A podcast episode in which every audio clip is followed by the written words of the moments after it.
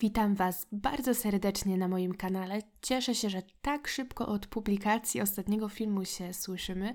Jest to w dużej mierze zasługa patronom, którym bardzo dziękuję za wsparcie. A dzisiejszy odcinek będzie poświęcony sprawie dosyć przewrotnej i dla mnie w ogóle niespodziewanej z tego względu, że do niedawna w ogóle o niej nie słyszałam. I bardzo mnie zastanawia, dajcie znać w komentarzach, czy Wy słyszeliście o tej sprawie wcześniej, bo nie mogłam doszukać się wielu publikacji na ten temat, ani filmów na YouTubie, a myślę, że jest to dosyć ciekawy aspekt e, dotyczący naszego rodaka. O co chodzi? Seweryn Kłosowski, aka George Chapman, jest jednym z kilku pretendentów do roli Kuby Rozpruwacza, chociaż o tej słynnej sprawie Kuby Rozpruwacza nie będzie dzisiejszy podcast. Jeśli będziecie chcieli, to nakręcę potem taki spin-off, gdzie mogę przeanalizować, jak bardzo Seweryn Kłosowski czy też George Chapman na Kubę Rozpruwacza się nadawał. Ale ta analiza jest zbyt szeroka i dogłębna i nie będzie ona częścią dzisiejszego odcinka. Jak już pewnie domyśliliście się, zresztą bardzo słusznie, George Chapman miał bardzo, ale to bardzo dużo za uszami, chociaż gdy analizowałam jego żywot, to miałam wrażenie, że nie do końca nadążam za tym, co ten człowiek robi i co planuje. Także po przemyśleniu całej sprawy stwierdziłam, że podzielę się tym z Wami, także zapraszam Was na wycieczkę po życiu George'a Chapmana i mam nadzieję, że może wy nadążycie za tym, jakie motywy w którym momencie życia George'em Chapmanem czy też Sewerynem Kłosowskim kierowały. Seweryn Kłosowski, który był synem Antoniego, urodził się we wsi Nagórna w okolicach Koła 14 grudnia 1865 roku. Jeśli ktoś jest z tych okolic, to serdecznie pozdrawiam i namawiam, aby ujawnił się gdzieś w komentarzach pod filmem. Jego ojciec był najprawdopodobniej drwalem albo stolarzem, a sam Seweryn pracował już od najmłodszych lat i był on pomocnikiem felczera. Dla tych, którzy nie wiedzą, co to felczer, przytoczę króciutką, króciuteńką definicję, natomiast nie będę Was zanudzać szczegółowymi uprawnieniami felczera, to najprawdopodobniej będzie gdzieś tam w tle filmu wklejone. Felczer to jest taki zawód uprawniający do świadczenia pomocy medycznej chorym, ale to nie jest lekarz, to jest ktoś, kto ma bardziej ograniczone kompetencje niż osoba po studiach medycznych. Felczer musi ukończyć odpowiednią szkołę, przykład liceum felczerskie, ale coś takiego już od wielu lat w Polsce nie istnieje i bodajże, żeby zostać felczerem, można pojechać do Czech i tam ukończyć taką szkołę, no ale raczej nikt już tego nie robi. Natomiast y, osoby, które wykształciły się w tym zawodzie, wciąż jeszcze żyją, dlatego mogą ten swój zawód wykonywać i są uznawani na terenie Unii Europejskiej. We wszystkich ustawach tam dotyczących różne, regulowania różnych rzeczy związanych z ochroną zdrowia wciąż też po przecinku wymienia się felczera, chociaż właśnie nowych felczerów nie przybywa, chyba że ktoś by się uparł i pojechał i zrobił takie kwalifikacje za granicą. Jednak właśnie z szacunku do nich ustawy te nie są zmieniane, a felczerzy są wciąż uwzględniani. I jak widzicie, zawód ten ma bardzo długą tradycję, bo już w czasach, gdy Seweryn był młody, istnieli felczerzy i Seweryn takim felczerom pomagał. Wiadomo, że sam nawet mm, dostał się lub też miał takie plany, żeby dostać się do szkoły felczerskiej i zdobyć e, zdobyć wykształcenie, a dokładniej tytuł młodszego felczera. Natomiast nigdy tych planów nie zrealizował i nie wiadomo, ponieważ sam zawód felczera był bardzo dobrze płatny, więc nikt nie wie, dlaczego Seweryn nie poszedł w tym kierunku. Być może coś mu się nie podobało, albo nie czuł się do końca dobrze z tym zawodem, chociaż z drugiej strony pracował tam 6 lat. A gdyby jednak mu się nie podobało, to by aż 6 lat tam nie spędził. Trudno stwierdzić, ale jak widzicie, jak zobaczycie właściwie w dalszej części opowieści, Seweryn chyba miał większy i lepszy plan na siebie. Gdy już nie pomagał Felczerowi, podróżował po kraju jako wędrowny balwierz, czyli golibroda i zajmował się nie tylko goleniem brud, ale też upuszczeniem krwi czy jakimiś innymi drobnymi zabiegami, czyli jednak coś tam u tego felczera podpatrzył. I o ile wiele osób może dziwić takie kombo, kombinacja, że ktoś jest i fryzjerem, golibrodą i i robi jakieś tam małe zabiegi, nie jest to połączenie zaskakujące, ponieważ e, wiadomo z historii, że cech chirurgów i cech balwierzy, na przykład w Anglii w czasach e, średniowiecznych i potem, to był jeden cech, ponieważ często do goli brody chodziło się właśnie po zgolenie zarostu i wyrwanie zęba, albo jakieś takie mniejsze usługi, których nie wykonywał lekarz, a właśnie na przykład w kulturze anglosaskiej chirurg, ponieważ chirurg a lekarz to nie było to samo. Ale już koniec z tą historią i wróćmy do Seweryna. Seweryn nawet przez pewien czas służył w wojsku carskim, pracował też w szpitalu w Pradze, tam właśnie chciał się zaciągnąć na ten felczerski kurs, ale coś mu nie wyszło. I wreszcie, około roku 1883, wyemigrował do Anglii. Gdy przybył do Anglii, a konkretniej do Londynu, Kłosowski znalazł od razu praktycznie pracę u nikogo by innego, fryzjera w dzielnicy Whitechapel. Jest to ta sama dzielnica, która kojarzy się z działalnością Kuby Rozpruwacza. I to właśnie w tej okolicy, w czasie gdy Seweryn tam pracował, w najbliższej okolicy zakładu, w którym miał tę pracę, znaleziono kobietę, której e, Cóż, przyczynkiem zejścia z tego świata był właśnie Kuba Rozpruwacz. Kłosowski był niezłym asem, bo ożenił się jeszcze w Polsce, ale pomyślał sobie, że skoro przejechał taki szmat drogi, a komunikacja pomiędzy dwoma krajami jest dosyć trudna, zarówno ta słowna, jak i ta y, transportowa, to nikt się raczej tak szybko nie dowie, że w Polsce zostawił żonę i dlatego postanowił popełnić bigamię. Ożenił się drugi raz, ale również z Polką, już na terenie Anglii, i kobieta ta nazywała się Łucja Baderska. I tutaj jest dosyć ciekawy akcent tej historii, bo o ile Kłosowski z Łucją doczekał się dwójki dzieci i ich małżeństwo przez pewien czas funkcjonowało dosyć nieźle, to nagle w Londynie zjawiła się jego pierwsza żona, właściwie jedyna legalna i słuszna żona, i odszukała go. Wiadomo, że przez pewien czas radosny trójkąt żył wspólnie. Jednak z bardzo nieznanych powodów, trudnych do wydedukowania, pewnego dnia pierwsza żona spakowała manatki i wróciła do Polski. Najprawdopodobniej no coś w tym układzie jej nie pasowało. Być może kobiety były zazdrosne o Kłosowskiego, albo pomiędzy nimi była jakaś antypatia. Trudno mi stwierdzić, dla mnie to jest bardzo nienaturalna sytuacja i sam fakt, że mieszkali w trójkę tak długo jest bardzo podejrzany. Po tym incydencie państwo kłosowscy, być może dla oczyszczenia atmosfery, oczywiście drudzy państwo kłosowscy, bo pierwsza żona wróciła do Polski, wyjechali do Stanów Zjednoczonych ale ze Stanów powrócili już osobno, ponieważ na miejscu pokłócili się i najprawdopodobniej chodziło o to, że Seweryn wynajdował sobie liczne kochanki. Niestety podniósł też rękę na Łucję, która w tamtym momencie była w ciąży z dzieckiem i to była taka kropla goryczy, która przelała czarę w ich relacji. Jak później wiadomo, podobno podczas tego aktu złości i niestety podniesienia ręki na swoją żonę, Seweryn wykrzyczał dosyć znamienne i dobitne słowa, że tak właściwie to chce się Łucji pozbyć z tego świata i ukryć jej ciało. Najprawdopodobniej Łucja, wracając oddzielnie od Seweryna i odchodząc od niego, uratowała swoje życie. Ale jeszcze nie spoilerujmy tak dobrze.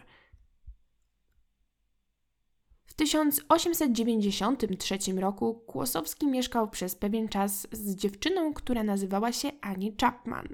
I co ciekawe, trzecia ofiara Kuby rozpruwacza również miała na imię Annie Chapman, ale nie była to ta sama dziewczyna, nie były one nawet spokrewnione.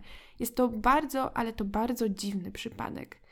Jednak i Annie Chapman, ta pierwsza Annie Chapman, porzuciła Seweryna już po roku, a Kłosowski postanowił sobie zostawić po niej na pamiątkę jej nazwisko.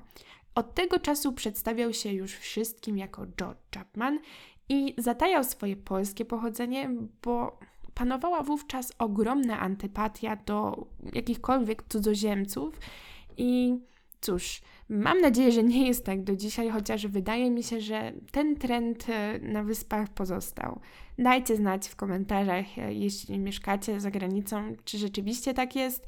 Ja znam bardzo dużo ludzi, którzy cały czas odczuwają te antypatie, więc chcę wierzyć, że świat zmienia się najlepsze, ale trudno stwierdzić. W 1895 roku Chapman, Kłosowski, choć już będę teraz go nazywać Chapmanem, poznał swoją pierwszą ofiarę i kolejną kochankę. Miała ona na imię i nazwisko Mary Spinks. Właściwie Mary była już mężatką, tylko mąż ją porzucił, ponieważ zaskakująco to ona, a nie on, miała problem z alkoholem. Oprócz problemu z alkoholem, Mary posiadała coś jeszcze, co bardzo interesowało Chapmana. Była to znaczna suma pieniędzy. Dlatego też postanowił wdać się w romans z Mary i wkrótce zamieszkali oni razem. A za sumkę pieniędzy, którą Mary posiadała, postanowili założyć ich własny salon fryzjerski w Hastings. Mieli oni nawet dosyć ciekawą innowację w tym salonie, mianowicie zakupili oni pianino i podczas gdy Chapman e, golił brody swoim klientom, czy też obcinał włosy, Mary przygrywała na nim coraz to e, żywsze numerki.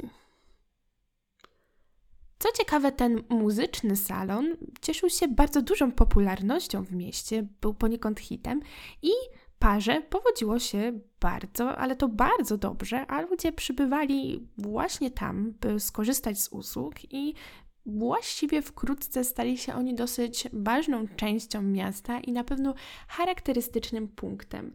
Tym bardziej dziwi fakt, że po sześciu miesiącach Chapman z bardzo niewiadomych powodów postanowił odsprzedać ten świetnie funkcjonujący salon Hastings i powrócić do Londynu.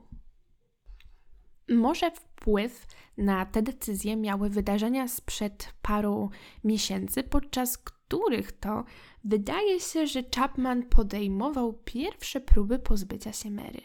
Zakupił on bowiem łódź rybacką i wybierali się oni na małe wycieczki tą łodzią. I pewnego razu łódź ta wywróciła się do góry dnem, a pary rozbitków uratowali miejscowi rybacy. Wkrótce, gdy para wróciła do Londynu, Mary nagle zachorowała. Miała nieżyt żołądkowy, nękały ją nudności, wymioty, a także nieprzyjemności związane z drugą stroną układu pokarmowego.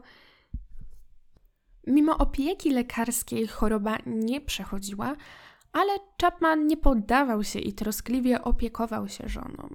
Niestety, Mary zmarła pierwszego dnia świąt w 1897 roku. I odejście przypisano suchotom, a dopiero później wykryto, że w kwietniu tego roku, czyli właściwie dużo prędzej niż nastąpiło odejście Mary, Chapman zakupił w aptece środek wywołujący wymioty tak czy siak, nawet jeśli widać tu pewne powiązanie, sam środek wywołujący wymioty nie mógł być przyczyną odejścia Mary, dlatego całe to wydarzenie nie wzbudziło niczyjego niepokoju i sprawę tę zostawiono tak jak była, czyli bez żadnych podejrzeń. W kilka miesięcy po śmierci pani Spinks, Chapman postanowił poszukać barmanki do swojej gospody ponieważ po powrocie do Londynu postanowił nie zajmować się już dalej fryzjerstwem, również z niewiadomych powodów i został karczmarzem. Jak potem zobaczymy, zawód ten właściwie mu się bardzo spodobał. Wydzierżawił on karczmę na Bartomelow Square o nazwie pod księciem Wali i dał ogłoszenie, że poszukuje barmanki. Wkrótce odpowiedziała na nie córka farmera, Bessie Taylor – która poprzednio pracowała jako pokojówka, ale widać, że potrzebowała chyba i poszukiwała trochę żywszej pracy albo więcej wrażeń. Nie minął rok, a para nie mogła już bez siebie żyć. I chociaż zdrowie kolejnej już wybranki Chapmana znacznie się pogorszyło, nic jednak nie wskazywało na to, aby miała ona opuścić ziemski padoł. Chapman tymczasem wydzierżawił kolejną gospodę, tym razem o nazwie Podwinnym Gronem i choć Bessie czuła się coraz gorzej i właściwie więcej czasu chorowała niż pracowała, to w tych krótkich przebłyskach lepszego samopoczucia starała się pomagać w barze, choć jej partner traktował ją coraz gorzej i groził jej, że zrobi jej krzywdę. Kolejną knajpką, która została wynajęta przez Chapmana, była knajpka o dosyć wdzięcznej nazwie Monumentalna. Jednak Bessie ledwie trzymała się na nogach i z trudem dawała radę w jakikolwiek sposób zajmować się interesem. Pewnego dnia do jej licznych dolegliwości, zmęczenia i złego samopoczucia dołączyły gwałtowne wymioty i biegunka. Kobieta odeszła w męczarniach 13 lutego 1901 roku. Tym razem lekarz znalazł inną przyczynę zaistniałej sytuacji niż suchotę i było to wycieńczenie rozstrojem żołądkowym. Trzecią dziewczyną, którą poznał Chapman, była Mount Marsh, która najpierw była barmanką w jego lokalu. Była córką robotników z Croydon, a jej rodzice pozwolili jej podjąć pracę, choć matka była bardzo, ale to bardzo sceptyczna i najpierw przybyła na mały rekonesans, aby na własne oczy przekonać się, czy miejsce, w którym córka ma pracować, jest wystarczająco przyzwoite. Wkrótce Chapman zaręczył się z dziewczyną i dał jej w prezencie złoty zegarek na łańcuszku. Mimo to Maud była bardzo podejrzliwa i długo wahała się, czy przyjąć oświadczyny, czy pakować się w związek z szefem, a także czy rozpocząć z nim współżycie przed ślubem. Radziła się nawet w tej sprawie matki i wkrótce doszła do wniosku, że skoro tak czy siak mają wziąć ślub, to co za różnica, czy skonsumują to małżeństwo przed zawarciem ślubu, czy też po. Oczywiście matce Maud cały ten pomysł, począwszy od ślubu na konsumpcji przedwczesnej, tego co w ślubach tych było dla nich najważniejsze, była przeciwna. Rodzice Maud e, bardzo niepokoili się o losy dziewczyny i nie tylko matka, ale i ojciec wielokrotnie namawiali ją do zerwania zaręczyn i do powrotu do domu. Niestety dziewczyna nie chciała słuchać. Na domiar złego państwo Chapman wzięli ślub w kościele katolickim, co już było skandalem dla rodziców Maud. W 1902 roku Cóż za zaskoczeniem, Maud zaczęła odczuwać te same dolegliwości, które poprzednio dręczyły wcześniejsze towarzyszki Chapmana. Maud umieszczono w szpitalu, gdzie o dziwo jej stan gwałtownie się poprawił, dlatego została wypisana do domu. Jak łatwo jest przewidzieć, w tym domu na powrót poczuła się o wiele, o wiele gorzej. W czasie choroby żony George Chapman zmienił ich miejsce zamieszkania, ponieważ wydzierżawił inną gospodę. Tym razem tamta nazywała się Pod Koroną, ale znajdowała się zaledwie kilka kroków od poprzedniej. Matka Maud, zaniepokojona tym, że córka choruje, postanowiła przyjechać do Londynu z Croydon, aby zaopiekować się swoim dzieckiem. Mimo jej opieki, Maud słabła z dnia na dzień. Wkrótce matka Maud zaczęła podejrzewać zięcia, ale właściwie nie miała na to żadnych dowodów, a kierowała nią głównie antypatia wobec George'a. Ale tym razem, jak zapewne się domyślacie, ta antypatia i to przeczucie, które no nie do końca miało podstawy w logice i w racjonalności, okazały się słuszne. Jednak przypadek chciał, że wkrótce matka Maud znalazła namacalny dowód, który potwierdzał jej nienawistną, ale słuszną hipotezę. Pewnego dnia Chapman, oczywiście jak przystało na męża, który troszczył się o chorą żonę, przygotował jej szklankę brandy z wodą sodową, która w tamtych czasach była uznawana za remedium na różne dolegliwości no cóż, kogo nie poratuje szklaneczka brandy, prawda? Tak się złożyło jednak, że Maud była tak słaba i takiej było niedobrze, że nie miała ochoty na ten napój, więc matka Maud i pielęgniarka, która akurat odwiedzała Maud, aby ją pielęgnować i robić zastrzyki i była obecna na miejscu, wypiły napój na pół. Wkrótce zarówno pani Marsz, jak i pielęgniarka zaczęły odczuwać te same dolegliwości, które odczuwała Maud, choć oczywiście w nieco mniejszym nasileniu. W tym momencie stało się jasne, że Chapman wcale nie troszczy się o zdrowie Maud, a raczej chce się jej pozbyć. Nic nie mówiąc zięciowi, pani Marsz, będąca już pewna swoich podejrzeń, wezwała własnego lekarza z Croydon. Lekarz ten, gdy zbadał Maud, stwierdził, że widzi tutaj objawy typowego zatrucia arszenikiem. Mając opinię lekarza, pani Marsz była już pewna, że to Chapman robi krzywdę jej córce.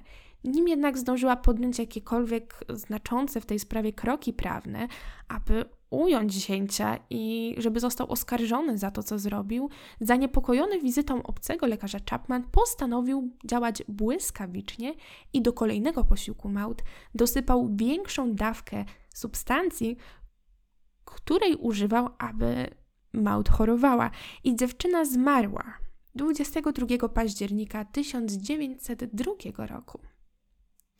Mimo tak niefortunnego obrotu sprawy, a wręcz tragicznego, okazało się, że lekarz z Croydon napisał do swojego kolegi, który wówczas leczył Maud i zwierzył mu się ze swoich podejrzeń. Trochę jest to łamanie tajemnicy lekarskiej, no ale czasy były wtedy inne. Odniosło to bardzo dobry skutek, bo lekarz który pracował na zlecenie Chapmana, nagle odmówił podpisania aktu zgonu i domagał się wezwania policji. Przeprowadził on również sekcję, podczas której znalazł, jak twierdził, duże dawki arszeniku w różnych narządach zmarłej. Chapman w wyniku tej interwencji został aresztowany 25 października 1902 roku pod zarzutem pozbycia się swojej żony – Druga, dokładniejsza już sekcja pod kątem tego zarzutu wykazała, że rzeczywiście w organach zmarłej były, była śmiertelna trucizna, ale nie był to arszenik, lecz antymon, również popularny w tamtych czasach środek używany właśnie w tych celach. Proces George'a Chapmana, a właściwie Seweryna, rozpoczął się w Głównym Sądzie Kryminalnym w Londynie 16 marca 1903 roku. Wiadomo było, że Seweryn Kłosowski nie ma żadnych szans. Proces trwał cztery dni, a podsumowanie sędziego, cóż, nie było zaskakujące i stanowiło przedłużenie mowy pro prokuratorskiej. To znaczy, zresztą, co tu dużo mówić, sama narada przysięgłych trwała zaledwie 11 minut. Oskarżony został uznany za winnego i skazany na śmierć. Stracono go 7 kwietnia 1903 roku. To już koniec tej fascynującej sprawy. Dzisiaj jest krótko i dosadnie, ponieważ planuję nieco dłuższy materiał, który również wleci w tym tygodniu. Nie będę też opowiadać o powiązaniach e, Seweryna z domniemanym byciem Kubą rozpruwaczem. Po prostu dajcie znać, jeśli chcecie taki odcinek, bez to trochę bardziej kompleksowa sprawa. Natomiast w związku z dzisiejszą sprawą czuję niedosyt w związku z tym, że Seweryna skazano za to, co zrobił ostatniej swojej partnerce. Natomiast nie był sądzony za pozostałe dwie zbrodnie, których autorem przecież był. Ponadto, cóż, gdyby ktoś domyślił się wcześniej, co tak właściwie dzieje się z jego partnerkami, Pozostałe dwie śmierci, a może nawet trzy, mogłyby nigdy nie mieć miejsca. Nikt jednak nie zainteresował się na tyle, łącznie z lekarzami, którzy wtedy badali te kobiety, aby wpaść na to, że być może George Chapman nie jest tak kochającym mężem, na jakiego się kreuje, i że być może to on jest winny objawom, których, których doświadczają jego partnerki. I to już wszystko na dziś. Życzę Wam wspaniałego tygodnia, w którym jeszcze się usłyszymy. Trzymajcie się zdrowo, trzymajcie się ciepło. Do usłyszenia wkrótce. Pa!